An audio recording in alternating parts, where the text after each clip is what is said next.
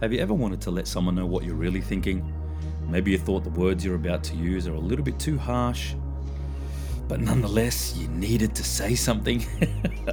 We've all been there, haven't we? Let me give you this wise saying A soft answer turns away wrath, but a harsh word stirs up anger. The tongue of the wise uses knowledge rightly, but the mouth of a fool pours out foolishness. Welcome to Lifting Your Soul with Papa G.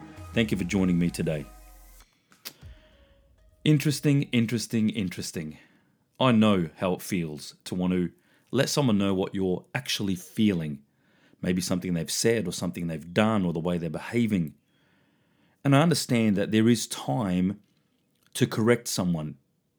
And that correction should be done with respect and with love and care. This is not what this wise saying is talking about. Listen to it again. A soft answer turns away wrath, and a harsh word or a harsh word stirs up anger. There isn't much discussion and communication happening between two or more people if there's a lot of wrath and anger. And so, what this saying is actually alluding to is if you want some actual communication to happen, let your answer be soft and not harsh, and then you may be able to move forward with the person you're trying to communicate with. That's key number one. Then it goes on to say that the tongue of the wise uses knowledge rightly.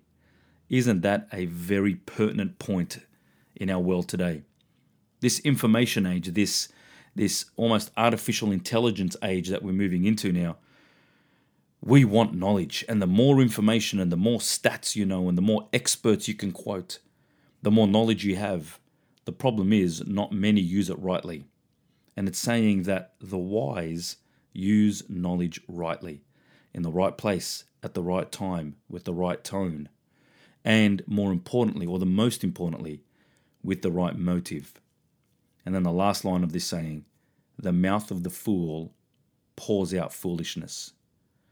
You know, even a fool could look wise if they keep their mouth shut, but unfortunately they don't. They do speak a lot, and all they can do is pour out foolishness. What does it mean to be foolish? Well, in the context of this saying, it means it's like the person who's got a lot of knowledge but uses it wrongly, with the wrong motivation, just to be right, or just to prove a point.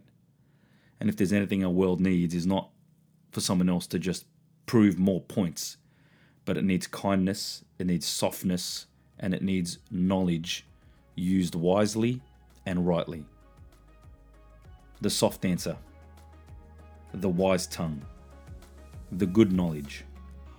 Attain for those, chase after them, and you watch how many hearts you can win over. Thank you for joining me on Lifting Your Soul with Papa G, where you'll be challenged and encouraged to be better at all that you do. Have a great day. See you next time.